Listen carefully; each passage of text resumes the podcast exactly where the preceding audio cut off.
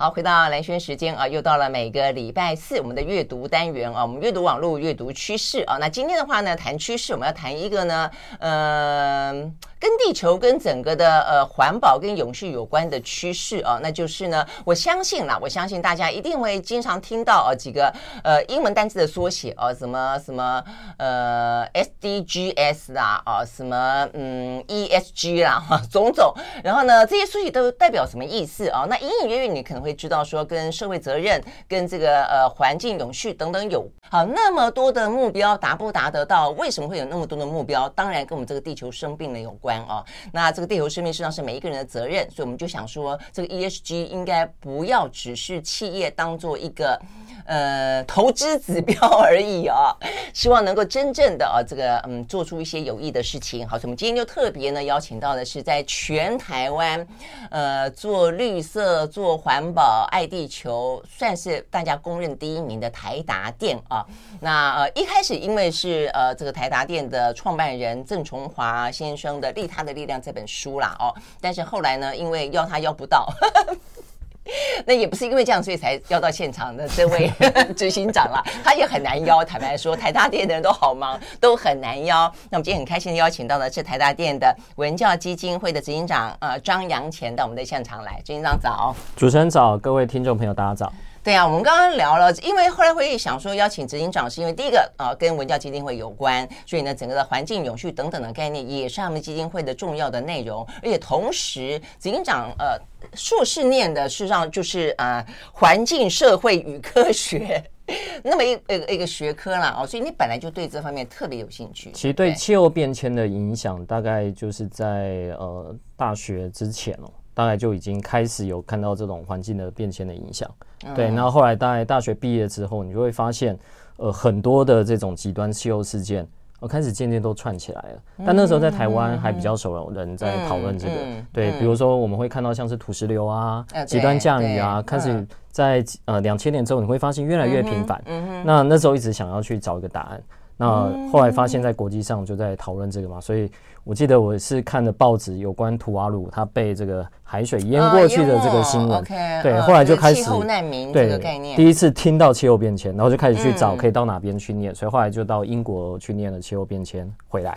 哦，所以执行长真的坦白讲，还蛮高瞻远瞩的，很很年轻就看到了呃整个地球，看到整个人人类文明社会面对的问题哦。他是念正大新闻的，所以真的是还蛮厉害的哈。所以我觉得有这个敏锐度啦哦。那所以回过头来说，你就投入了这一个，刚好跟台达电跟郑崇华先生的理念也非常的吻合嘛哦。所以我们就想要聊聊，就是说，好这些年我真的觉得这些名词也都是千变万化哈。从一开始的话呢。CSR 是最最好最好去辨识，也也最长一段时间大家都在用它，叫做社会呃企业社会责任嘛，哦，那但是后来这些年突然之间出现了一个叫做 SDGs。那现在又出现了个 ESG，好，那到底这个当中的差别是什么？我们可以从这个最简单的概念来跟大家做一个名词说明。我觉得光是要说这个名词说明，可能要有一个小时的节目，因为你会从它 一开始为什么会发展啊？那投资人为什么会关注？对，然后又是由哪个机构去建立啊？我觉得倒不一定，大家就是关注到每个缩写或它每个在讨论的。你会发现，其实不论是什么名词出来，关注的都。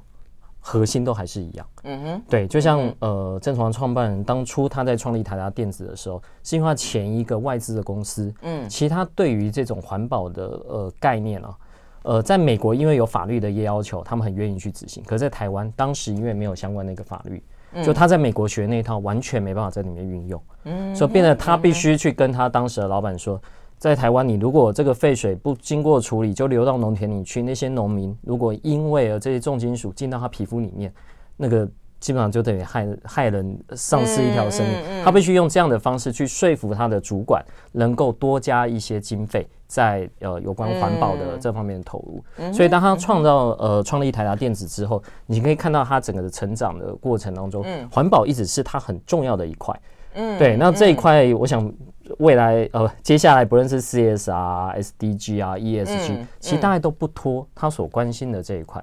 嗯，嗯，所以所以我是觉得，与其我们一个个去做说明啊，SDG 是从联合国哪一次的会议之后，大家共同讨论啊，然后定的这些目标里面几项啊，然后还有哪些的评比啊？现在呃，台湾自己也有在做自己 SDG 的对目标项目，还比国际上又多了一条，对，就是各种的这种 这种说法，都都还有很多。但是我觉得大家还是要关注到里面的那一块哦，就是。当你在做企业决断的时候，环保这东西绝对不是只是外加的，就是说你被迫要去做这些事情，而是你提早去做，这个对你的企业的竞争力来说，只是有好处没有坏处的。对啊，对，对我我觉得现在企业应该有这样子一个体认了啦，就是说你的竞争力，那竞争力的话，基本上是可以一个变现的竞争力啊，可以争取投资，或者说呢，你在整个的产业链，在你的呃贸易当中，你可以得到很明显的呃这个回报的。那所以我觉得这是为什么这些年来企业算是蛮风风火火的就都在做了，只是说这些做到底只是一个形式上的，还是说真的有很深刻的落实？我觉得这件事情是真的就重要。了，所以我们刚刚讲到说几个嗯，这个英文单字啦哦，就是社会企业责任呢，因此落实到一个所谓的永续发展目标。那什么叫永续发展目标？是地球的永续，也是一个企业的永续。然后的话呢，现在的 ESG 等于是就是帮你定了三个啊，至少这三个啊，告诉大家说，我们认定企业要能够永续，地球要能够永续，好歹要符合这三个呃这个条件啊，一个就是一就是环境。S 就是社会责任，然后呢，G 就是公司治理，大概是这个样子。好，但是呃，这些真正落实下来，我我就很好奇，说企业怎么样子去去背说哦，我很 ESG 啊，因为我现在好多一些在企业界的朋友，呃，经常都是开什么 SG ESG 会议啊，然后提什么 ESG 报告啊，怎么样？这些到底在做什么？OK，我这 边大概用一个比较。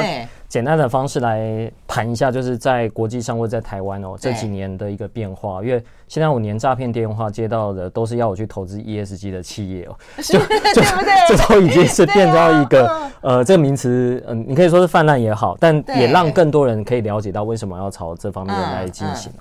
呃，在国际上，因为基金会我们主要是关注在气候变迁这方面的一个呃谈判的一个进展啊。那当然，现在虽然各国已经做了这种减碳的投入，但事实上速度远远不够。我想，呃，蓝萱姐应该也知道，在今年最新 WMO 的一个推估哦，大概百分之六十的机会在五年内我们就会突破一点五度 C。嗯，很快哦，我女儿今年才小学毕业，她上大学前就会突破一点五度 C 了。嗯，对，所以你要如何去阻止这样的一个灾难的发生？你当然需要。呃，如果是比较理想化，希望各国携手合作嘛。对。但国际上的现实就是，你换了一个总统，你的前面的政策可能完全就被推翻。嗯。原本要签的就不签了，呃，该管制的就没有管制。所以，其实，在大概二零一五年哦，就是巴黎协定出来的那一年，嗯，那一年我觉得有一个蛮大的翻转。呃，它的翻转是让过去是由各国来决定说你不能排多少，你不能排多少，这种京都议定书式的，转换成是由下而上。各国自己来决定我能排多少，但他会参考科学家所给的这些内容。那再来是，当你看到这些国家的排碳，其实真正排碳是企业啊，是工厂啊。嗯。那如果法人机构他能够去对这些工厂企业来去做这方面要求的话，它其实某一程度它能达到的效果，也许是更持续的。嗯。那那这个时候又跟民间团体，就一般的 NPO，它可以利用消费者力量。去要求这些企业去做这些改变，嗯、结合法人机构。嗯，所以我们看到在二零一五年之后，越来越多的这种企业间的倡议出来了。嗯，哦，就彼此去要求近邻。嗯、那比如说，我今天是一个大的呃这种组织，那我要求近邻之后，绝对不是我自己嘴巴喊嘛。嗯，因为在当时全球分工的状况上，其他很多的排碳可能是在它的供应链。嗯，它虽然是美国的公司，可能它排碳是落在亚洲，可能是在中国大陆，可能在台湾。那这个时候它。就会要去要求供应链也做这个改变，嗯，那对供应链来说，他就突然被做这个要求，可能是过去他没有准备的。现在其实我们很多半导体的呃厂商面对的都就是，比方苹果要求我们做到什么所谓碳中和跟净零排放，对不对？是，所以当他做这块要求的时候，对供应链来说，他其实并不是完全没有资源的。过去我们听到很多是说是我说，但事实上其实他也在看不同的供应链到底有哪一些。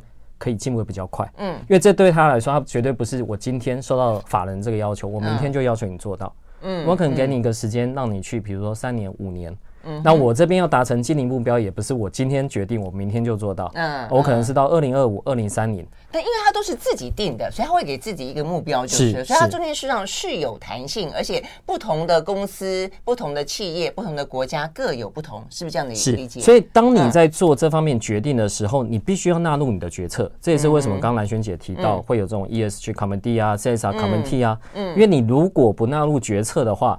你要常务的人去思考要怎么去节能，你要呃负责买碳汇的人去去考虑全球哪边有比较便宜的碳可以买。如果将本求利来看的话，那个做起来跟其他已经把这个整个导入在企业体制里面的那是不一样的。嗯，因为一个已经把它做竞争力了。当我开发出来，我这个东西不只是卖 A 厂商，我还可以拿来卖 B 厂商，这个就是我的 know how，我的竞争力。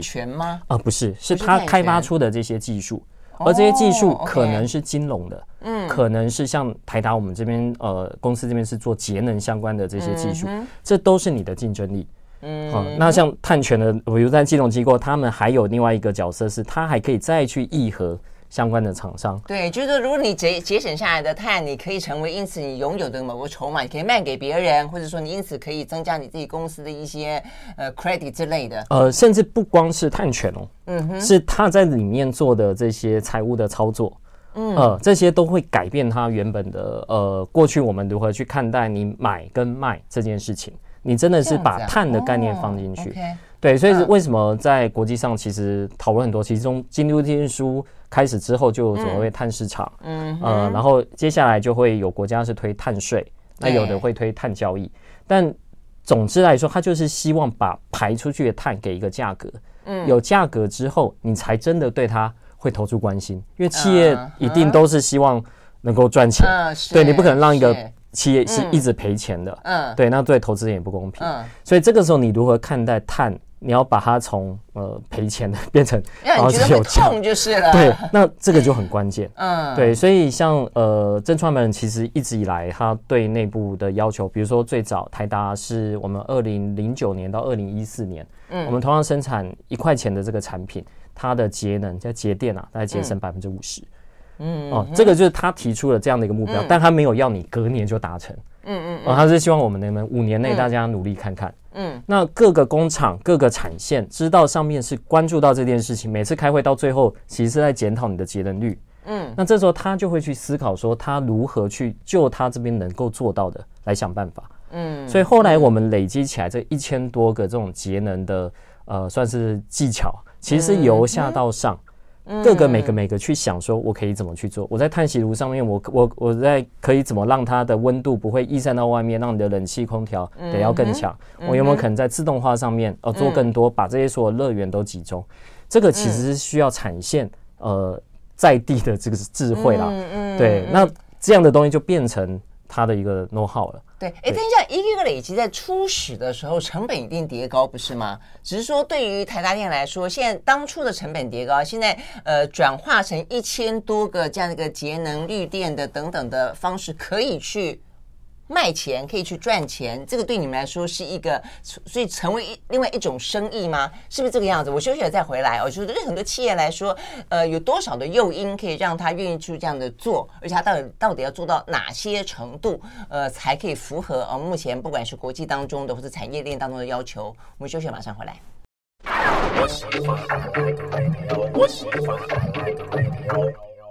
好，回到兰萱时间，继续来现场邀请到的台达电的文教基金会执行长啊，这个张扬前来聊天。我们今天想聊聊哦，就到底什么是 ESG，然后 ESG 对企业来说有多么的重要？那现在真的啊，从一开始的一个目标，到后来有所谓的方法论，到现在的话呢，有很多人可以提出评鉴。我甚至看到市面上还有认证永续管理师。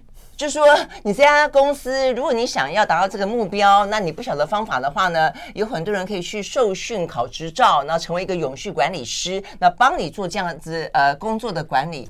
我就觉得哇，这个这个名堂真的是越越变越多。那很多公司也企业也因此必须要设永续长哦，所以你真的就很把它当做一件事情来做。所以这件事情到底是怎么样的一路走来变成这个样子，而它是一个。漂绿的过程，还是一个真正很内化的，可以帮忙我们这个地球、帮我们下一代的事情？我觉得这是我们今天想要聊的事情了啊。那我觉得台大电对台大电来说，就是很。就是很自然而然，而且很早就已经起步走了，所以走着走着走着的，现在为止看起来，人家会觉得说你们成果斐然，但是事实上你们也花了很长的时间嘛，哦，所以我刚很想讲的，很想问的就是说，你们当年有成本垫得很高，然后。得要是咬牙才做得下去，那现在因此哇，得到了那么多的绿绿能相关的专业，也因此成为一门好生意了吗？是这个概念吗？呃，其实这我们有今天讲利他的力量，其实有另外一本书是谈台达如何节能百分之五十啊。如果看完那本书，你就会知道说，呃，这中间投入的成本哦，其实并不如外界想象那么多。因为节能很多的时候哦，你真的是把浪费的钱省下来，所以要换一个方式来想。不用找什么设备去节能，不用。其实你先要先做 mindset 的改变，有些就是呃，比如说像我们今天在录音间，我们开冷气好了。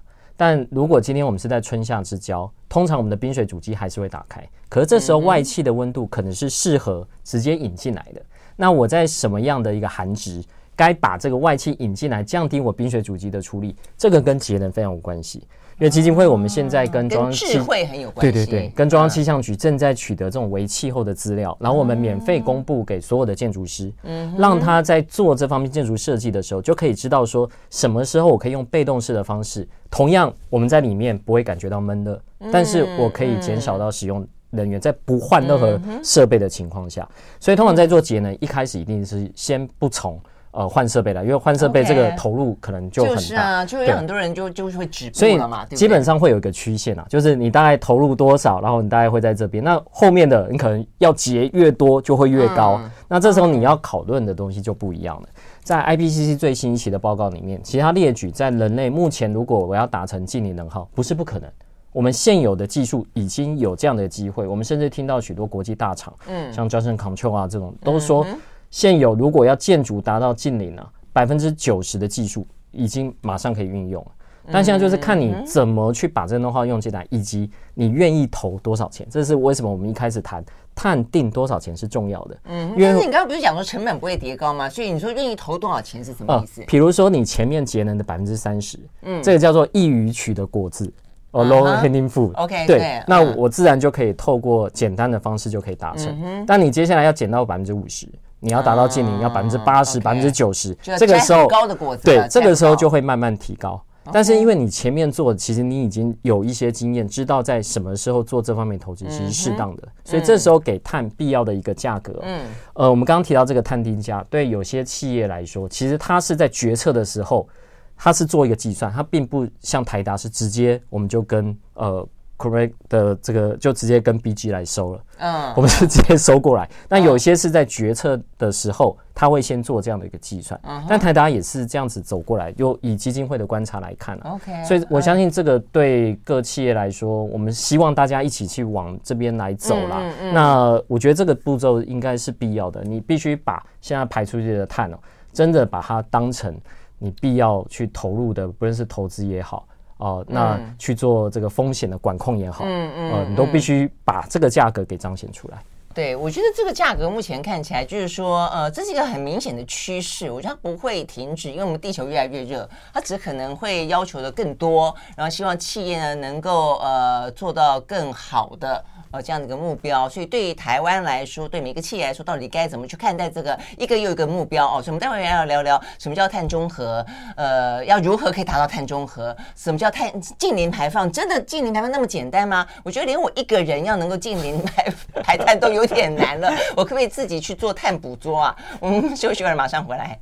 I like 103, I like radio 好，回到蓝轩时间，继续回来现场邀请到的台达电的文教基金会的执行长啊，这个张扬前来聊天啊，聊聊什么是 ESG，聊聊现在呢，呃，这个环境永续等等话题对我们来说有多么的迫切啊。那大部分我们都会知道，就比方像台湾，台湾每次到夏天呢，担心呢这个用电高峰的时候，其实我们都会知道，呃，以前可能未必那么那么清楚知道，现在越来越知道哦，这个用电大户一定是企业，然后呢，民生相对来说其实没有用到那么多电。哦，那呃，尤其对于台湾来说，这个呃半导体越耀眼，呃，看起来我们用电的量也就越大。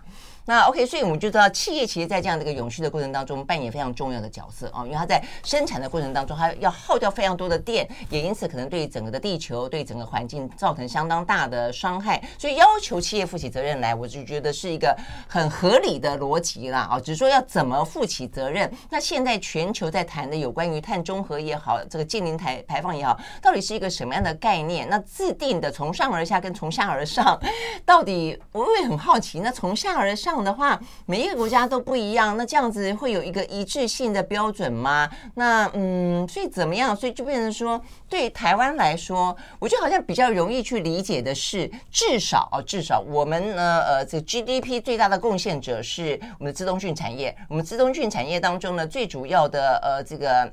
呃，等于是下下订单的对象是苹果，所以苹果的要求会变成我们最主要的要求，感觉上变成是这个样子。但是，那事实上是这样子而已嘛？那国际之间的要求又是什么？那比方说，现在我们讲时间最近的一个是欧盟，欧盟说他们呃，这个要克要克这个边境税，它这个概念是这样，就是说，因为我们欧盟很认真在做这个减碳。啊，但是呢，外面的产品很多进来，恶名昭彰的地方都不减碳，然后一大堆碳足迹，所以呢，碳密集啊，所以我们为了要彰显，或者我们为了要去强调，你要符合我们欧盟的标准，你要想卖到我们欧盟来，你得要，如果你用了过多碳，你必须要付出碳边境税，然后才可以符合，才进到我们这个欧盟的。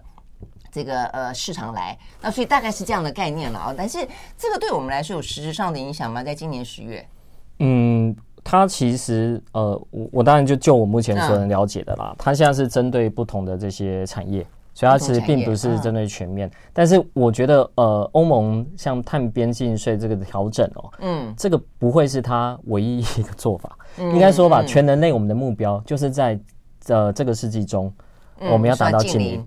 对，因为这对人类来说是存亡的问题。嗯，啊，当你升温一点五度 C，升温到两度，你在整个生态系的破坏是全面的。像台达基金会，我们现在在富裕珊瑚，一点五度 C，如果按照 WMO 这样的一个估算的话，在二零二七年，一直是有七十到九十的珊瑚就会灭绝。它是海洋生物四分之一的家，呃，四分之一海洋生物的家。嗯、你想想看，这样对整个的渔业的冲击是多大？嗯，对，所以它等于是用一个反推的方式，就是当我们在定这些目标，一定是科学家。二零五零年是近零，那所以再往前推一点点。对，那哪些国家能先做？哪些企业能先做？嗯、能先做的能不能先做？嗯嗯。那先做之后，你整个的成本就快速降低了。嗯、就像我们现在在谈到光电跟呃离岸风电等等产业，嗯、你在十年前你能想象是现在这样的一个价格吗？嗯，它几乎比之前是降百分之八十的一个成本，呃，继续往下降。还有包括像是储能，嗯，所以一定要是有先行者，市场慢慢扩大之后，它整个的成本会降低，这样子运用会越来越快。嗯，哦，我想这是目前整个的一个逻辑啊。所以对企业来说，有些会觉得说，哦，他好像被这些要求啊，被迫去做这些。我觉得真的像正创办人，他永远都觉得这个就是商机啊。嗯，你为什么不是先做？而且你做这件事是对地球好。也是对我们员工好，也是对我们的客人好啊！你一个健康的地球，你才可能让整个的生意是欣欣向荣嘛。对啊，如果用这种概念，真的就很就很棒了啦！就是因为自己，反正你本来第一个该做，该做的同时还可以赚钱，是那多好。是，所以当呃刚才有提到，就是台达，我们二零一四年大概节能百分之五十嘛。对对，但我们接下来的目标就是看国际在倡议的这几个的目标。我们先有二零二零，然后后来有二零三零，我们会达到 RE 一百百分之百使用再生能源。然后我们在二零三零百分之百就会使用再生能源，对。但是在台湾怎么样的使用？台湾又没有百分之百的再生能源。呃，以台达的耗电量来说，嗯，呃，基本上我们的用电量不是那么大。哦，对，所以我们是有机会。好多企业在跟我讲，尤其是半导体的，他们就说我们也很想要用再生能源，我们也想要用绿电，而且我们我们刚刚讲了，我们的厂，我们的呃这个买家要求我们用绿电，但台湾的电是脏电呢、啊。嗯没办法，台湾的电就是我们有天然气，我们有煤，我们这些就是脏电嘛。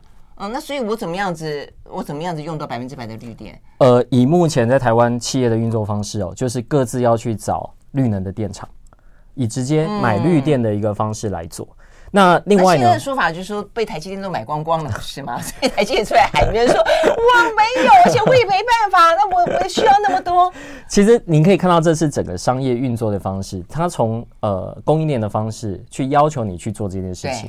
你做这件事情之后，你开始会去思考：那我是要完全仰赖电力公司去开发这些绿电，对，还是我能跟其他？因为接下来电力松绑之后，呃，绿电的开发商来做这件事情。但我们绿电还没有松绑啊。呃，目前其对不对？呃，其实你还是可以用直接购买的方式去买到绿电的，对。OK。而且你买绿电还有几种方式，比如说呃，大概有六种嘛。比如说有一些是用凭证的方式，但。你像买凭证，或是买这种呃，刚刚有提到这种把碳估下的碳权啊，其实有些时候也被人家批评说，这就是赎罪券嘛。对呀、啊，对你就是用电越多，我就买越多。是，所以像台达这样的做法，呃，跟发绿电的公司。那我们有那么多发绿电的公司吗？在台湾其实渐渐的，呃，我们现在在整个的再生能源，其实基本上是在渐渐在起来，在成长中。我觉得，但是够吗？要看每个产业它的需求。像我前两天还看到新闻讲，沃旭，沃旭所有的绿电不是都已经未来十年都被这台积电包走了吗？但还有其他家，还有其他家，对 对对，购购买。呃，够不够？我这边没办法做说明。对，但是企业买光了所有的绿电，那我们一般民生就用脏电，是不是这个意思？还用火力发电？第一个，你一定要先做的是节电。嗯，因为节电绝对是 first energy。是。那接下来你要评估的，其实是你自己的场域上有没有机会能够自己发绿电。嗯哼。好，那这个是一个。那再来就是在这个市场上，你能够买到多少的绿电？那甚至是绿电凭证，并不是说你就单一的解决方案，它其实是一个 package。OK。对，那各个国家会有各个国家不一样的，像我们在泰国、在印度。在中国大陆也都有各自的这个生产的场域，嗯，所以你们的做法就是你们自己本身可以想办法，比方你们用了太阳能板，你们用了呃什么样的方式，所以你们自己有绿电的若干生生产跟节能，呃，自己节能绝对是第一个，对，那再来就是利用自己的厂办，对，来呃就是这种空间来产生，然后再来就是要找外面买，对，然后再不济就是要用凭证。啊，OK，对，所以是凭证。嗯，对。那我们现在还有一种做法，它是用这种 match 的方式。嗯哼。就过去刚刚有提到，你可能是买凭证，就是用越多你就买越多。嗯。但你如果是用 match 的话，你基本上是每一笔十五分钟就要对齐一次。这也就是说，我们真的能够确定我们用的电是绿电啊。哦，就是他这边发多少电，我们这边需求多少电，两者每十分钟。凭证是我先买一个。担保的意思吗？呃，比如说我发了我，我发了这个电之后，我就给你一个证书说，啊、呃，你这些发的电那是电，那基本上就是纸上作业啦。啊、uh 就是我这些凭证，然后我这些用的电，两者去做一个媒合，uh. 对，利用这样的一个方式。哦，uh. 对。但是你如果是真的在呃在做绿电这种 match 的时候，你会需要的其实是真的能够最好是每一笔每一笔都能跟上。嗯，对，那不论是哪一种方式，我你刚刚提到它总共大概有呃六种以上的这个方式了，嗯、我相信可能会越来越多。嗯，这个其实都是促进在整体对绿能的一个投资与发展。嗯嗯啊，因为过去你就变成好像只有我台电，因为法令的目标，嗯、我必须达到百分之多少？嗯，因为国家会给这个国营事业的的这个压力。对可像反过来是，所有我用电的呃，刚刚有提到个人啊，假设我这一栋呃公寓大厦。我的管委会希望达到近零，那我可以怎么做？嗯，呃，我这边要用公积金去买绿电，还是我可以先从节能开始做？我可以去把上面的空间去盖太阳能板吗？还是我有机会在我的立面去做更好的节能，去让大家在冷气不用呃。去忍受太阳从玻璃照进来的这个热度，嗯、我把它隔绝在外面。对对，所以这个减少开冷气、吹风扇。嗯、对，所以这个就变成真的是一个 mindset 的改变，就是你做任何的投资人，你把碳开始放在往前放了。嗯，那你往前放之后，你就会知道说，哎，那下一步我在做这个投资之前，我可以做什么事？那为什么会有呃，比如说公寓大厦，他想要做这件事呢？搞不好他觉得说绿建筑在市场上比较多人愿意买啊。嗯，哦，因为我整体的这个慢慢有这样的想法了吗？那个我有一个 有一个比喻，在加州，你去改建一个厨房，跟你去装太阳能板，在市场上，你装太阳能板在市场上的这个接受度是比较高的，就是你可以卖比较好的钱。哦、你把厨房用漂漂亮亮的，大家可能就觉得还好啊。这样子，对，就是它的房地产市场开始有这个改变，不是因为加州推这种再生能源其实推的很早。对对对，对，尤其它又是阳光普照嘛。是，那像台达在 Fremont 我们的那个中心也是呃，所有台达厂区第一个达到净零净零能耗的。嗯嗯，就它所有的发的电跟它用的电两者是打平的。OK，好，哎，可是用百分之百的绿绿电，并不代表你不会排任何的碳，呃，对不对？看你如果观念不一样，看你用 Match 还是买那个凭证，或者是用净零，这里面其实有不同的做法。OK，所以我们待会要再来聊聊。所以呢，呃，所谓的什么二零三零碳中和、二零五零近零排放，呃，又又是什么样的概念？然后怎么做可以做得到？马上回来。I like 103, I like radio 好，回到兰萱时间，继续和现场邀请到的台大电文教基金会的执行长张扬前来聊。呃，从这个 ESG 我们聊到了，就是说，既然希望能够呃这个对环境友善，然后呢负起社会责任，然后呢也完备我们的公司治理的话，其实现在眼前的非常重要的趋势，呃，就做到呃这个绿呃这个绿能也好，环保也好，爱地球也好，然后所以呢等等的啊，这个尤其减碳是眼前的最主要的目标了啊。好，那这个目标我们刚刚。讲到了，就是说它是倒推型的嘛，啊，所以呢，可能假设我记得好像是欧盟是二零三零，是不是希望能够做到碳中和？然后二零五零，呃，有有再往后面一点，对，再往后面二零三五，是不是？对，它这好，那这个近零是二零五零，呃，全球的近零大概是希望在二零五零。好，对，近零到底是一个什么概念？就是说你不是讲到不不排放碳，而是说你排的碳跟你捕捉回来的回收的碳刚好抵消，是这个意思？呃。理论上是这样子，但近零跟碳中和跟不同的，因为它其实现在也有气候中和啊，对呀，然后各自对对，大概有五到六个这种，其实很容易被大家搞混。搞混。基金会我们有特别录一个在 YouTube 上，大家有机会可以 各自去看一下，代表一个什么？简单说，对对，嗯，基本上如果我们用近零，你它会有分近零排碳跟近零能耗。OK，比如说基金会，我们在纳玛夏民权国小，就莫拉克风在这种圈子，它现在是亚洲第一间达到近零能耗。呃，巧林村后面，在在在后面再开三十分钟，第一间达到近零能耗的小学。嗯哼，也就是说，它的用的电跟它发的电，两者是打平的。嗯，但这不代表它不用台电的电哦，因为晚上它主要是太阳能嘛。嗯，对，所以晚上它还是用到台电的电。嗯，这代表它白天有多的电。嗯，呃，是是算多的。卖给别人，他可以卖给台电，嗯、也可以自己用。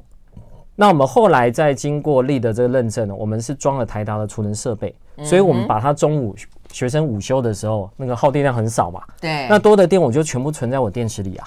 OK，那存在我电池里面，当它需要的电，现在鸭子曲线大家最怕的其实是太阳下山之后那那段时间，因为太阳能下来补不上来，没错没错，那个时候就用经常挑点也是那个时间，对对，那时候储能我们在当地就可以扮演这样的一个角色。所以幸好这些年储能这个部分也开始发展的好快，否则以前的话，属于你说太阳跟风电根本除不了嘛，对不对？就是储能这个技术跟它的价格，同样因为是越来越多人用，它的成本也会越来越低。嗯，对，所以这个比较是净零能耗。但你如果说近零排碳的话，嗯，你又要把它所有生命周期里面的这个排碳就要算进去了。嗯，呃，就比如说更严格是这个意思。对，呃，你如果只讲电，那我只讲能源，这相对比较简单嘛，你可以看电表。对对对。那你接下来还包括它会不会有锅炉啊？嗯，老师、学生他们在呃上学的时候会排碳啊？嗯哼，啊，就是进出这个都要算进去。我就觉得，那我我今天如果我我骑个摩托车好了，或者开个车，那不就一路都在排碳吗？是啊。那怎么办？所以所以退回去。这个时候就要想，你是要用呃 offset 的方式，就是你要去买，刚刚有提到像碳汇这种，把它进呃固化下来啊，还是你能做什么样的事情去减少你这个的排碳？比如说换电动的机车、电动的汽车，那它排碳量自然就会减少很多。那你要 offset 的就更少了。对，那其实现在在国际上，二零五零年的近零是讲到排碳，对不对？不是你刚刚讲的能耗哦，对不对？呃，对，基本上是排碳。对，因为这是科学家所所希望的。因为你那个时候如果呃，因为还是会有些国家会会排嘛。对。像中国大陆，它的目标是二零六零，那印度又又在更后面。对。那这个时候是不是已经有一些负碳技术可以去把这些固化下来？OK 啊，因为这个碳技术是什么？就是呃 CCSU 啊，呃，或就是把碳固化下来的各种可能的方式。嗯嗯。呃，有用这种呃，就把它给抓下来，然后储存起来，埋在地底下。对，有有利用工业的方式，但也有用一些生物的方式，比如说是用藻类啊、海草啊、红树林啊，或是种树。这个大家。那如果有一个企业，它专门做这一些碳捕捉啊、碳固化啦，然后卖给一些呢耗耗碳量很很很多的企业，这是不是也是一门好生意？这个其实 已经有企业在这么做了啊。当因为台达基金会，我们是国际 UMCC 的观察员嘛，那我们会参加叫 Green Climate Fund。嗯，我们一去哦，就会有那个拉比的团体就会来考过来找你们。对，或 者说我们这边有一笔森林碳会很便宜啊，有没有兴趣？但我这里要提醒大家的，就像国际上为什么会认为减下来这个碳必须是高品质的碳？嗯，就它必须经过严格的验证。嗯，你种树是要它活四十年哦。不是说你今天种，明年它死，那你这个碳汇不就是 hot air 吗？嗯，对，所以它是有一个严格的计算的。再来，应该要严格计算，因为我刚刚有点半开玩笑，因为我觉得这个东西太容易。是是，你说赎罪券也好，或者是说就是买卖之间假装自己也良心过得去，也就是对不对？虚应故事。而且你看现在有多少企业能够存活四十年呢？对呀，对他他所提的这个到底是能不能呃达到这个验证，对不对？然后再来就是现在很多大公司被要求，我真的能够用这个 offset 的比例不能太高，嗯啊，最多大概我我印象中不能超过百分之十。嗯哼，所以你最多的还是自己要去用节能的方式把碳减下来，再来就是你自己跟再生能源的呃各种方式，不论是用什么样的方式去做购买，让你的电的来源是来自于再生能源。嗯，其他最后百分之十减不下来的，你这时候再用这种 offset 的手段。嗯，对，但这个 offset 的手段按照目前国际上几个比较严格的要求啊，它大概会让你在二零五零年。然后就离现在还有一点时间，嗯、呃，三十七年。对，那这时候你会去发展不同的方法学，嗯，呃，比如说像现在大家开始会讨论蓝碳啊，因为海洋占了我们这么大面积，应该是有些 potential。但现在我们看到蓝碳，大部分其实像几个大的手机厂，他们其实是投资在红树林。OK，蓝碳是海的概念，对，就就是海里面可以把它固化下来，像有的在种大规模的海草啊、哦、海草床啊有的去投铁。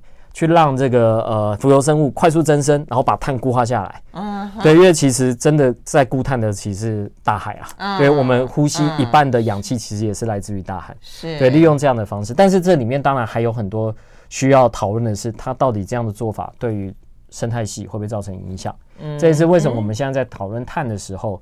会把生物多样性同样的东西带进来讨论。嗯，对，台达现在也是把生物多样性列为公司的政策，所以包括基金会，我们现在在推的这个案子，过去我们谈珊瑚会说是气候的冲击，现在我们也要开始朝保种，去让这样的一个海洋升温之后，让栖地就是珊瑚主要是造栖地嘛，能够。呃，用人为的方式介入，让它不会 decay 那么快。好，那对你们的概念来说，这是你们的一个使命，你们的一个理念，还是这个部分也可以被算进所谓的在 ESG 当中的评鉴的分数的投资标呃的的，的一些条件？我觉得蓝萱姐看得非常的这个仔细哦。因为你现在看各个呃，在要求你提报这些问卷的资料里面，嗯、你其实可以看到国际上投资人他做的什么样的要求。嗯，所以他可能第一年、第二年他会开始提，比如说你必须提出你在 biodiversity 生物多样性的一些作为，但他不会告诉你该怎么做。嗯，那这时候刚你提了之后，接下来可能到几年之后，呃，以我们的经验，其实大概今年这个题目隔年就会比较要求就会来了，就会来了。你必须要证明你是 no net loss。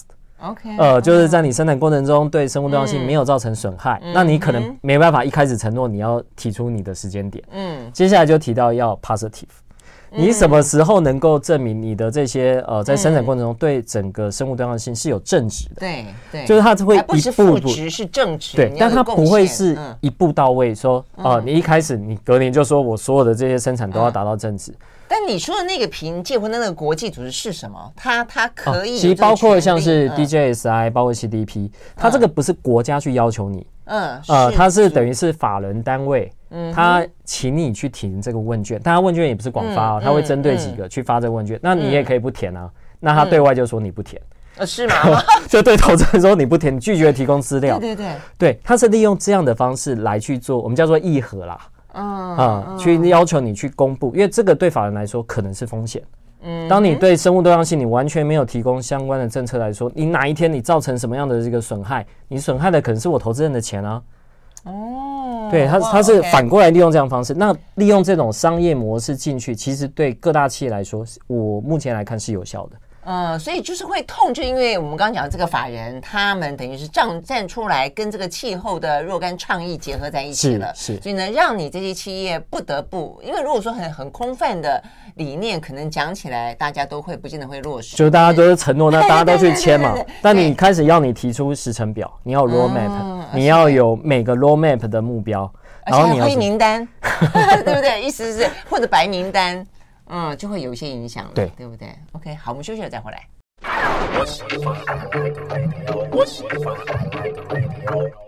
好，回到连续时间，继续和现场邀请到的啊，这个张扬前执行长啊，这个台达电的文教基金会执行长来聊天啊。所以最后一点点时间呢，就聊聊该怎么做吧。你们经验很多，其实就个人来说的话，我们刚刚一路来聊，我脑脑袋就在想说，假设我每一个人为一个单位，你想让自己做到近近零排碳，少吃。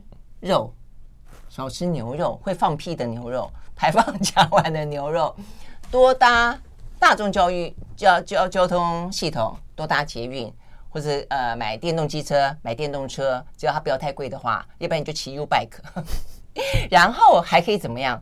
呃，我们家的天，我们家的屋顶是不是去？我其实想过这件事情，去去搞个这个太阳能板，嗯。但是它的便利性要够，就是你要跟一个小电厂谈好，他会帮你回收电啊之类的，可不可以赚零用钱啊之类的。就是假设一个人啊，你可以慢慢去想这些事情，当他越来越便利的时候了哈。但是我觉得这也是政府的责任，你要让这些事情做得越来越便利哦，让每一个人有这个想法的同时，因为我们现在年轻人，我就觉得他们都有这个想法，因为那是他们的地球，他们要活着的环境，但是呃条件跟方便性不够。哦，所以我觉得政府很重要。那再来就是说，好，那所以就讲企业。那企业的好处在于，大企业可以不要等政府，但小企业还是要等政府啊。所以我觉得政府的责任还是很大。哦，那只回过头来，好，那如果大企业或者有能力去做一些呃自己的贡献，呃，创造出这个条件的企业的话，可以怎么做？呃，我觉得回到像我们曾创办人他在提环保这件事，他绝对不是说，我做的很好，所以我都比你们优秀。他一直想的做法，他他其实有些时候不希望我们称，呃，比如在企业呃在 business 上可能有一些竞争关系，但我们不会把它列为叫竞争者。嗯，有些时候我们也会从他中间去学到和就是他们可以如何来做。那另外一块就是对于整个供应链的一个辅导。嗯，刚才南轩姐姐提到，就是很多小企业它可能是无所适从。嗯，但这些小企业如果呃，它本身也是在一个供应链下面的，嗯，其实像有一些资源是可以透过供应链来取得的，嗯，呃，就像外资去，比如说呃，要求台湾的某些供应，它绝对不是只针对一家，它看到的是你这一家下面 Tier One、Tier Two，嗯，你可以让整个供应链变得更好，对，那当然他也有一些私心，当你去训练他之后，也许他选择更多了。嗯，然后他又可以再做更多的一些要求，对。但是不论怎么样，这都是让整个的呃营运的一个生存条件呃。营运的这个 business 或是大家的竞争能力都会更好，在迈向是相互帮忙，就是是就我帮助我有这个能力，我帮这个我的可能下游的厂商或者我的呃供应链的这些厂商能够在这方面有可以优化，是是是，对，所以这一块我相信是目前在台湾其实已经在发生的。哦。对，那再来下一步就是像嗯。创办人今年已经八十八岁了，嗯，他其实还是很关注台达在各个方面的发展，从节能到现在电动车，包括 data center 等等哦，然后到今年年初都还会到电动车的工厂。去看他们整体的这个做法啊，跟国际上的趋势。